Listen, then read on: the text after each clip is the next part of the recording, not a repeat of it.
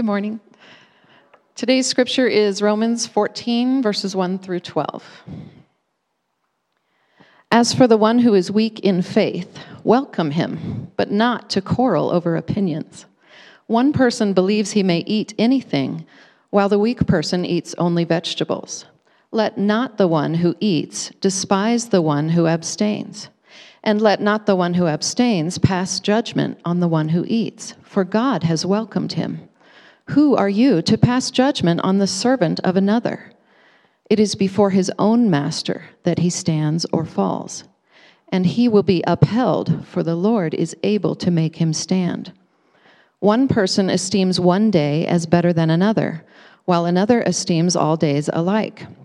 Each one should be fully convinced in his own mind. The one who observes the day observes it in honor of the Lord. The one who eats, eats in honor of the Lord, since he gives thanks to God, while the one who abstains, abstains in honor of the Lord and gives thanks to God. For none of us lives to himself, and none of us dies to himself. For if we live, we live to the Lord, and if we die, we die to the Lord. So then, whether we live or whether we die, we are the Lord's. For to this end Christ died and lived again that he might be Lord both of the dead and of the living. Why do you pass judgment on your brother? Or you, why do you despise your brother? For we will all stand before the judgment seat of God. For it is written, As I live, says the Lord, every knee shall bow to me, and every tongue shall confess God. So then each of us will give an account of himself to God. You can be seated.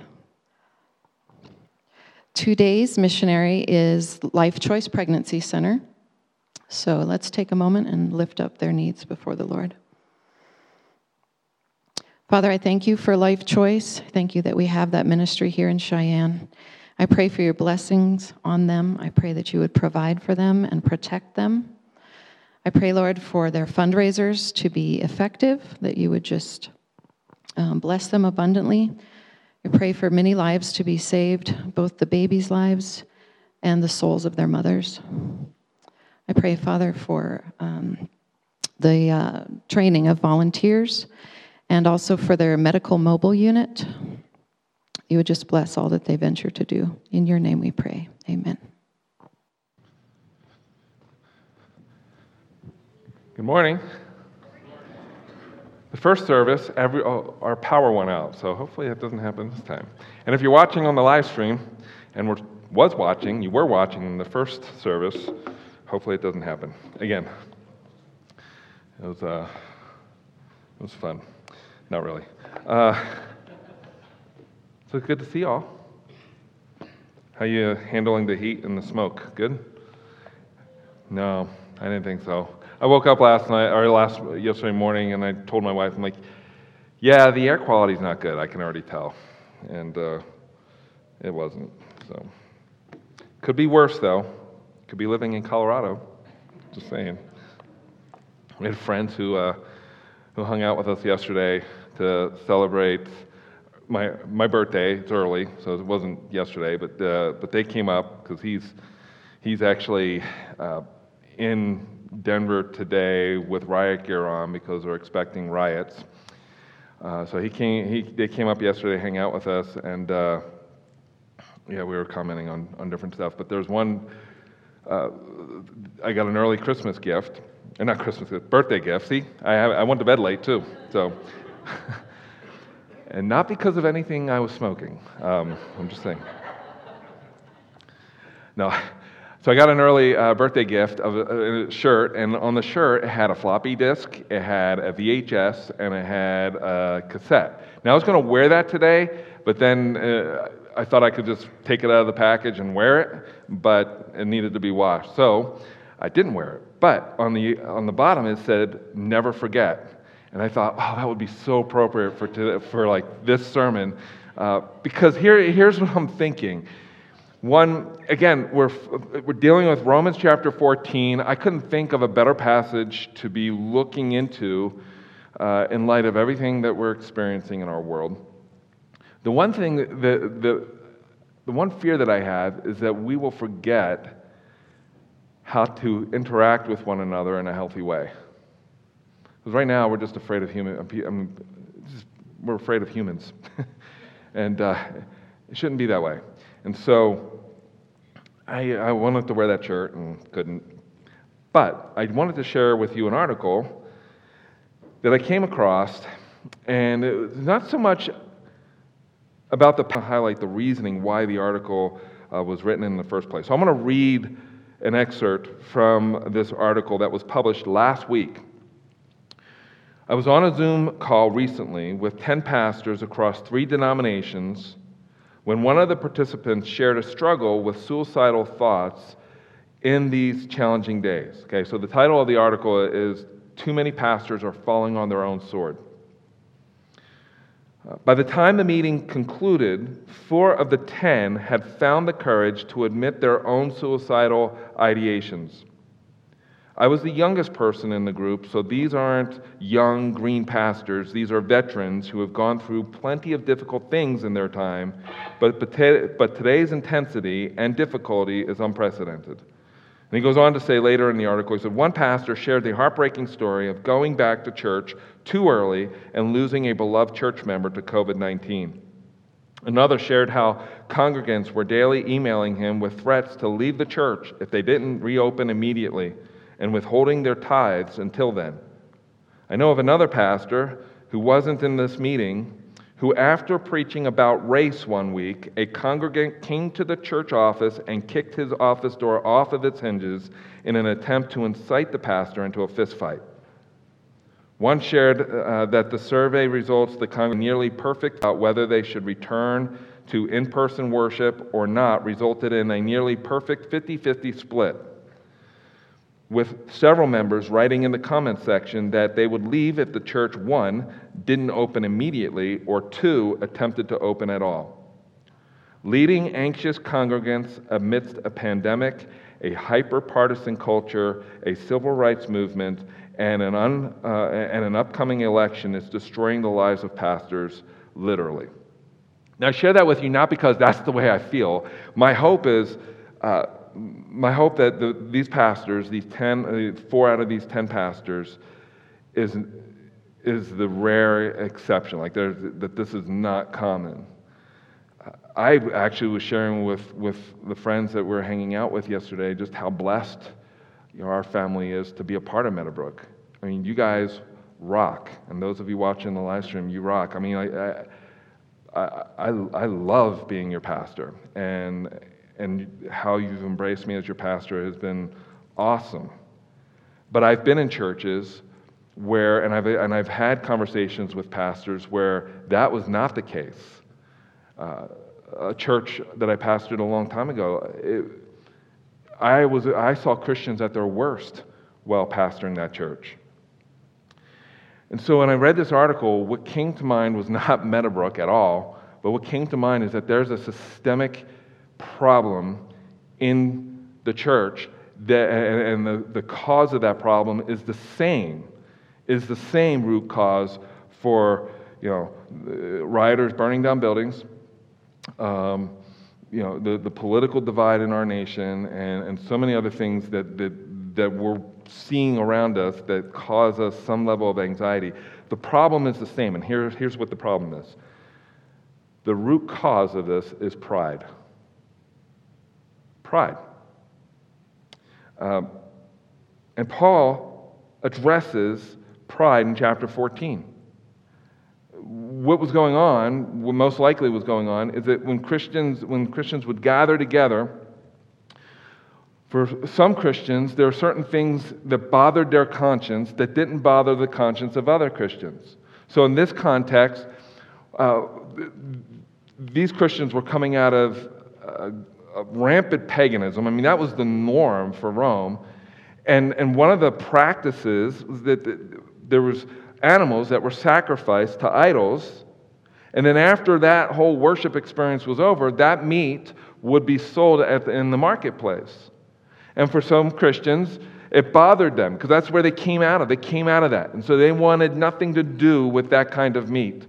They didn't want to eat it, they didn't want to touch it. And there were other Christians who saw that as, well, it's just cheaper and it's, you know, I, I can afford it. And the fact of the matter is, is that God created those animals and so it belonged to God in the first place. So it doesn't really bother me as much. And and that's just one example of many examples in the church where Christians were coming together, and the danger was for those Christians to look down upon the other, you know, other Christians whose conscience was bothered by certain by things that the other Christians weren't bothered by. Um, we've seen this all throughout church history. You know, for some, Christians are not bothered by, you know, it doesn't bother their conscience to have a beer. For other Christians, it bothers their conscience for very good reasons. Like, there are things that some Christians shouldn't go near, but that doesn't mean that other Christians can't, can't go near those things. And I'm talking about areas in the Bible that are gray. So, uh, so I just want to unpack this. There are two, there, there are really two points. I think two truths, two realities, two lessons that come out of Romans 14. And the first is this is that we, are, we tend to be more judgmental when we are less humble.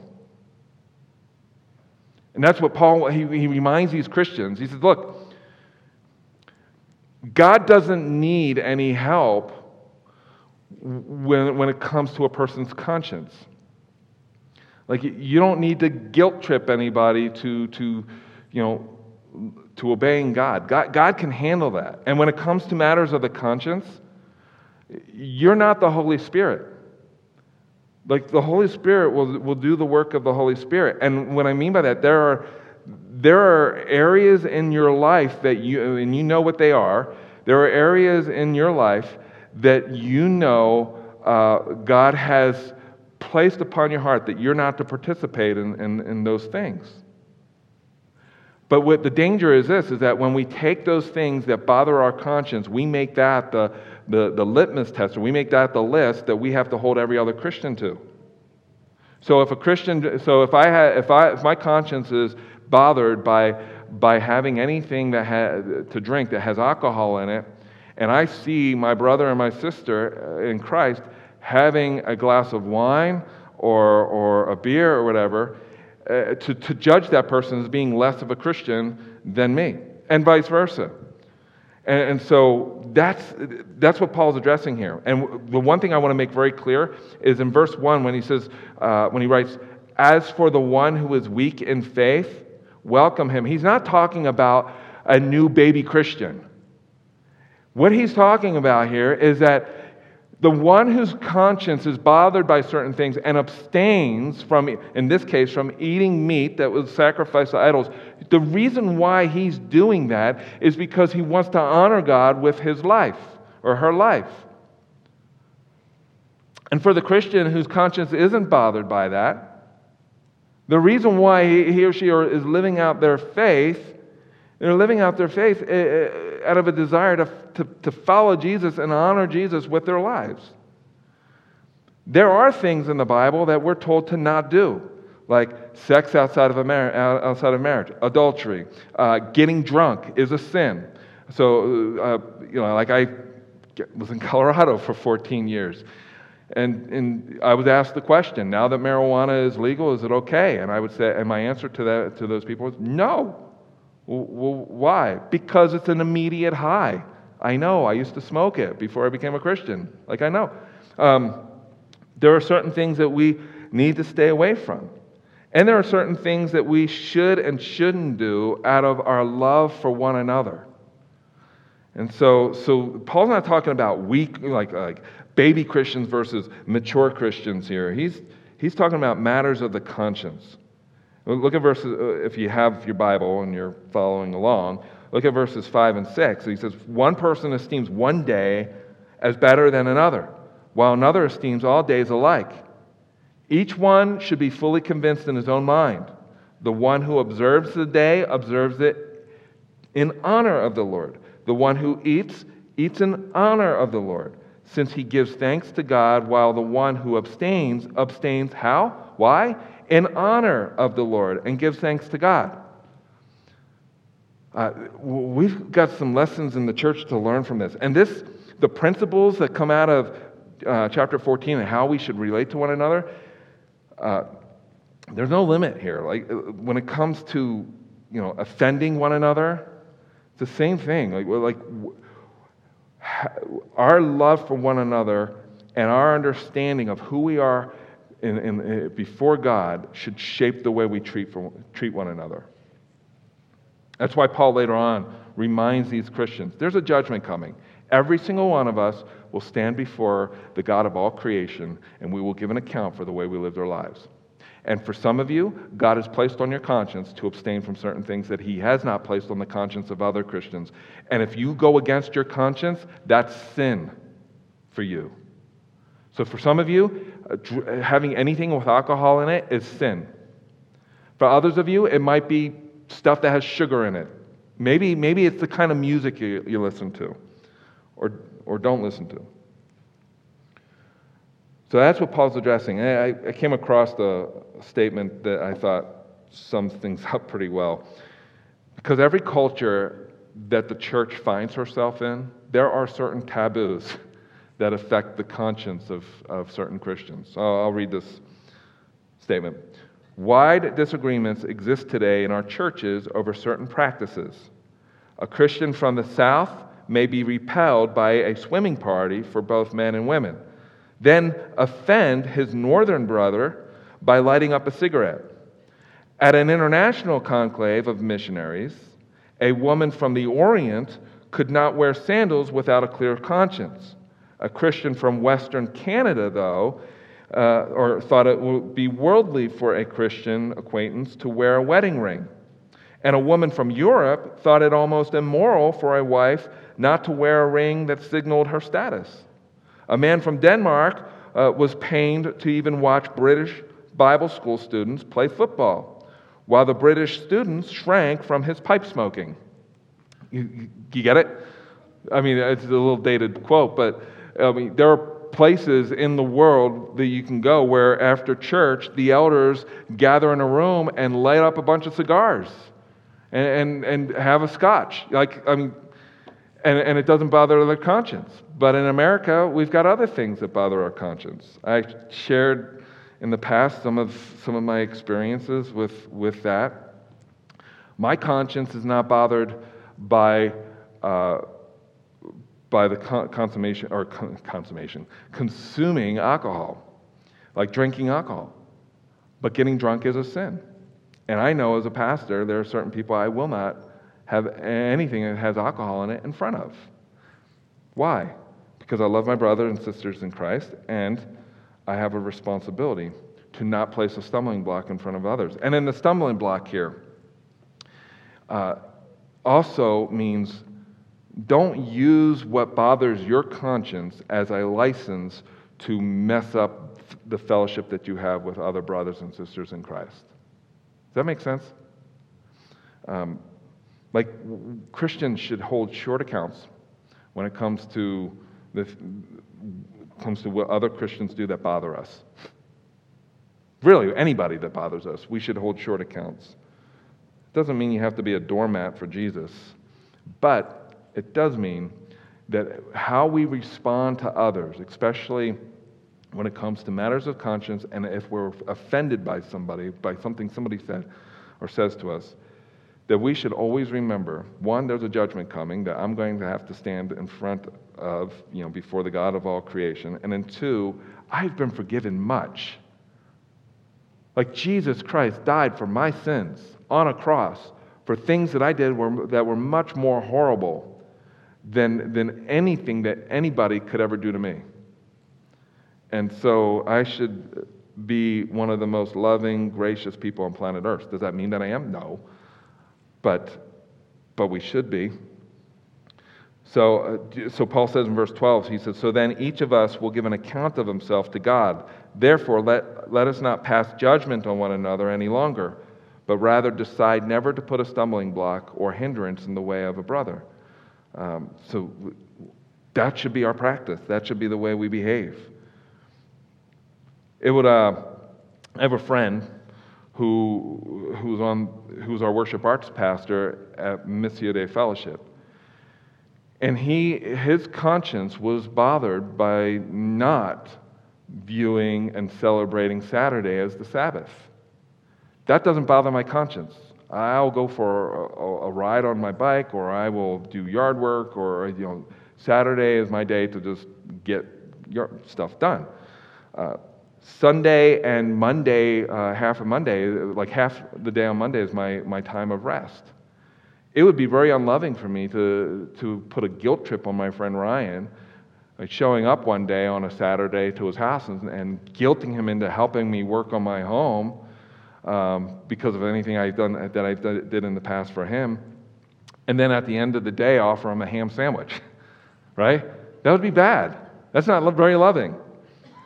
In fact, when I hired Ryan to be our worship arts guy at Missio Dei Fellowship, I, he, I said to him, I said, Ryan, I will never ask you to do anything that go, goes against your conscience. I, I, I, I try to share that with, with anybody that works with me on staff. I will never ask you to do anything that goes against your conscience uh, for anything. So, so Ryan, there were certain days where you know, he would, did not participate in church events because they were held on a Saturday uh, especially during the timing of the day. I hosted UFC parties, which maybe for some of you that goes against your conscience. Didn't go against my conscience. And so we would host UFC parties, and I invite, I tell the guys in the church, bring your friends, and I would invite our neighbors, and we would have this big UFC, this big gathering at our house, and I would make uh, on, on, multiple occasions, I made Philadelphia hoagies, which, if you know anything about Philadelphia hoagies, every meat that's put on that sandwich uh, went against the dietary laws of the, of the Hebrew people, which, right? So anytime Ryan came over, you know what I did? I made him a turkey hoagie for he, he and his family and his kids. Why? Because I love Ryan. And, and I don't look down upon Ryan. And he doesn't look down upon me. In fact, we had a conversation leading up to me bringing him on staff because we had known each other for, for years before that point. And I think either he asked or I asked the question, what is keeping us from working together? And we looked at each other like nothing. Like we can get past the stuff that bothers our conscience. And so the root, the root cause for I, I, this unity in the church, uh, uh, the kind of judgmental spirit that, that judges a person for not being Christian enough or, or or too much of a Christian or whatever is, is pride. But secondly, here's a second lesson we get from chapter 14. When we are humble, we're able to love more. I probably should put a little, you know, I should have said more freely. I think when we're humble, we're able to love more freely. Now, that doesn't mean we, we, we gloss over sin or, or we don't speak the truth in love, because if you really love somebody, you're going to speak the truth in love to that person. Like you, you will speak truth and, and you, will, you will call a person's sin out, you know, one on one, like if you really love them, in a grace, gracious, loving way. But if you know, if you genuinely understand who you are in light of who God is and what you have been forgiven of, that will humble you and you'll be able to love more freely within the church and to love your neighbors uh, as, as we're called to love them. Uh, the seminary I attended, uh, you, the name was Biblical Theological Seminary, now it's Missio Seminary. They had a motto uh, that you would hear repeated every time the seminary was advertised on Christian radio. And that motto was, We major on the majors and we minor on the minors, which I really liked. And what, did, it, what did they mean by that? Well, we major on certain things that these are the hills that we as a seminary are willing to that we're going to die on. Like we will die on on the hill of the inerrancy of scripture that is 100% true. We're going to die on that hill. We're going to die on the gospel. The gospel is salvation by faith alone in christ alone period and that uh, jesus died for our sins he was buried and on the third day he rose from the grave going to die on that hill like uh, you get the point um, that God is a triune being Father, Son, and Holy Spirit. We're going to die on that hill. Uh, there are certain hills, those are the hills that I'll die on. There are other hills that I will die on too, that marriage is between a man and a woman. I'm going to die on that hill because it's in the Bible That's why I'll die on that hill. Um, there are certain hills that I'm not going to die on. You know what they are? They're the minors. like, uh, if, if I have a friend or, or brother in Christ or sister in Christ who is offended by me having a beer, I am not going to have a beer in front of them. Not because I think that they're, they got to get over it and that they're a weak Christian. It's because it bothers their conscience. I'm not going to make a ham sandwich and trick, uh, uh, trick my friend Ryan into eating it. Why? Because I love him. Um, and that's what Paul's talking about here. We should extend the same grace that we receive from Jesus to one another. And, and here's, here's, I think, the rub and kind of where we find ourselves in, like, in the context that we find ourselves in. What, what I'm seeing happen in some churches and amongst Christians is that Christians are either shaming other Christians because they wear a mask, saying, oh, you're afraid of COVID, you're wearing a mask, or Christians who feel like everybody should wear a mask, shame Christians for not wearing a mask. Like, this is the kind of stuff Paul's talking about here. Some of the stuff. Like, like, like whatever bothers your conscience, that we should love each other enough to respect one another and not look down upon one another. And that's just one example of many. Like when the world sees us, they shouldn't see Christians who are at each other's throats. They should see Christian, Christians who genuinely love one another. That they, when they see the church, they should see what love looks like genuine love. Love that's not afraid to speak the truth, and love that, that's, uh, that's willing to you know, cause you to, to roll up your sleeves and, and serve one another in a, in a genuine uh, way. And that's why Paul says, he says, Look, therefore, verse 13, let us not pass judgment on one another any longer, but rather decide never to put a stumbling block or hindrance in the way of a brother.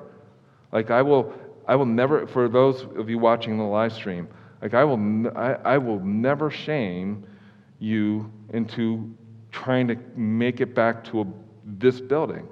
Like, that's, it's an issue of conscience those who, who want to be, you know, who, who feel like they can be here, and those who feel like it's not, they're not ready to be here. Those are issues, I think, of conscience and where, and where people are at, and, and just emotionally. And that's okay. Like, we, we should afford people as much grace as people need. Um, so Paul says, don't, don't put a stumbling block in front of people. Like, don't look for reasons to, to cause division amongst one another. Here's one, ready? Uh, assume the best instead of assuming the worst with people, especially your, your brothers and sisters in Christ, especially your pastor. like, I don't know all things. I'm not, I'm not God. I'm not uh, omniscient. There's a big one for you, right? I, I'm not. And I'm not all, and I'm not all wise either. Uh, uh some of you have already learned that. Um, like, I, am like you. I'm, I'm playing my part and my role in the body of Christ, just like you are. And, uh, and so we're, we're in this together. Uh, and I'm, I'm going to disappoint you, and you're going to disappoint me. And so that doesn't mean we roll up our sleeves or pick up our toys and, you know, roll up our sleeves for a fight or pick up our toys and leave. That's the thing that this, I, I don't get. I've been a pastor for I don't know how many years, a while. I, have never been able to buy something when a Christian uh, has built relationships in a church and is offended by something either the pastor said or something somebody did in the congregation that they just decide, oh, I'm leaving now, and break fellowship with everybody in the church. You know what the root cause of that is? Pride. And we live in a world that's upside down and nuts right now. And what the world needs to see is love godly love. And it begins with the way we treat one another.